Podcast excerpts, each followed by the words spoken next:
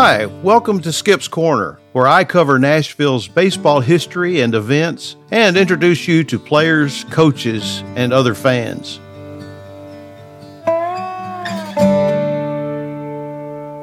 If you're like me, you enjoyed collecting baseball cards, maybe other kinds of cards also. I still have some of mine.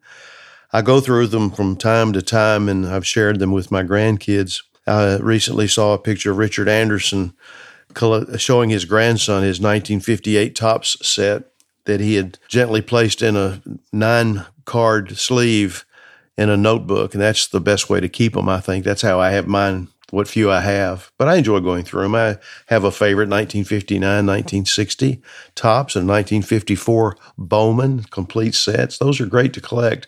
And there are places that you can go around town or different shops or to um, a couple of shows that, that are held around town from time to time. I always looked at the stats on the back. That was the important thing to me. Besides the you know the player that you got, it was not about necessarily the the great photo- photography or the great color, which is an important factor in collecting cards today, especially if you have them graded. But the stats on the back, the main ones were where I enjoyed looking at where a player was from, whether he'd played for the Nashville Vols or in the Southern Association, or what his batting average was, or if he was a pitcher, what his ERA was, how many home runs a player hit, how many stolen bases a player took, and things like that. Those were the things that helped me to learn the game. Now, occasionally there would be something on there about a player that said he had a certain hitting streak or a certain losing streak, or he overcame some kind of a problem in his life, and or that he participated in so many World Series. And I always enjoyed those too. And I think that kind of piqued my interest to go along with trying to find different segments of baseball, not just the stats part, but particular things. And one of the things I always enjoyed reading about were streaks. The first one that comes to mind is on April the 16th, 1948. It's opening day at Sulphur Dell.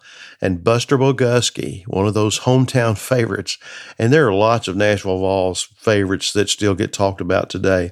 He opened the new season with six hits in his first six times at bat, and he just missed a seventh on a close play at first, which would have been tied a record, I think, for all of baseball at the time. And that also had me, had me thinking about various streaks that have happened over the course of Nashville's baseball season. So I looked up a few.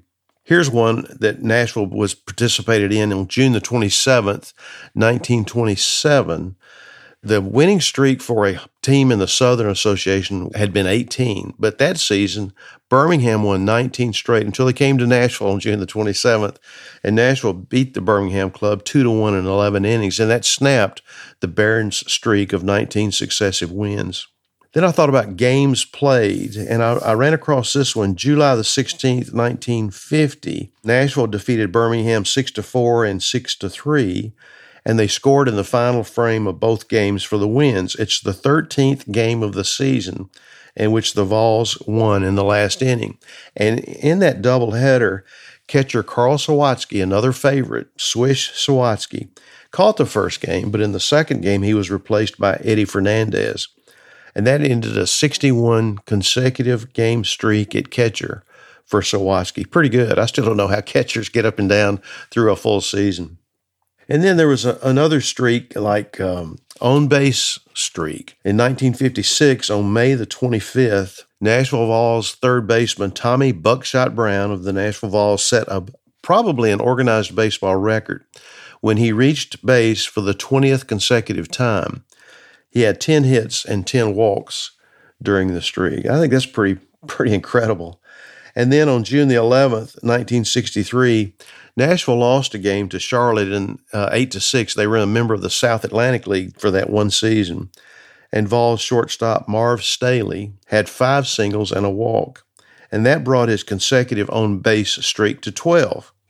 Now, that's not quite up to what Tommy Brown did in 1956 with 20, but I did find these stats about Staley during his stretch, and he's only 18 years old. During that stretch, he increased his batting average to 346 on seven singles, two doubles, two walks, and was hit by the pitcher once. And then, of course, there are hitting streaks. We all remember Joe DiMaggio's 56 game hitting streak, setting an American League record and a Major League Baseball record of 56. And then Pete Rose had 44. I'm not sure if that was ever if that was ever challenged or not. That was set a National League record. But there were some hitting streaks that uh, involved Nashville players. Goes all the way back to 1915 on May the 13th. Nashville's first baseman Gene Paulette, his 18 consecutive game hitting streak that began on April the 26th ended, and that streak set a Southern Association record and lasted, I think, for 10 years. Before 1925, Nashville shortstop Johnny Bates got two hits in a game against Atlanta, which began a 46 game consecutive hit streak that ended on September the 17th, 1925 against Little Rock. His streak ended after two hits on the last day of against Milt Steengrafe of Little Rock, and then the next day against the Travelers. Bates went to the plate five times flied out three times, hit a sacrifice fly to right that drove in the runner from third. And in his last plate appearance of all things, he worked the count to three balls and two strikes before being walked. And during his streak, Bates amassed 72 hits and 44 runs, and he ended the season with a 349 mark.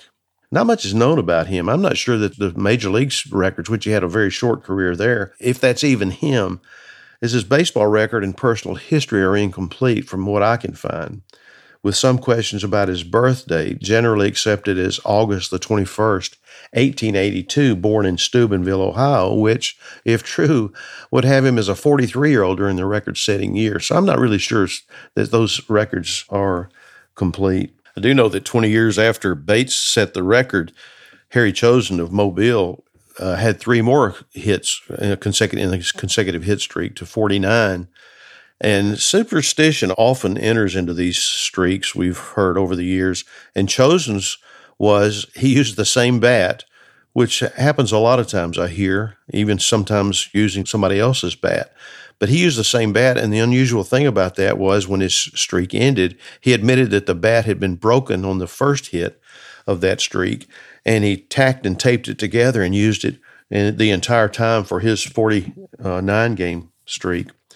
One of our favorite players, uh, Buddy Gilbert. Buddy Gilbert is a is just, he's still alive, lives in Knoxville. He has great stories. He's a fun guy to talk to.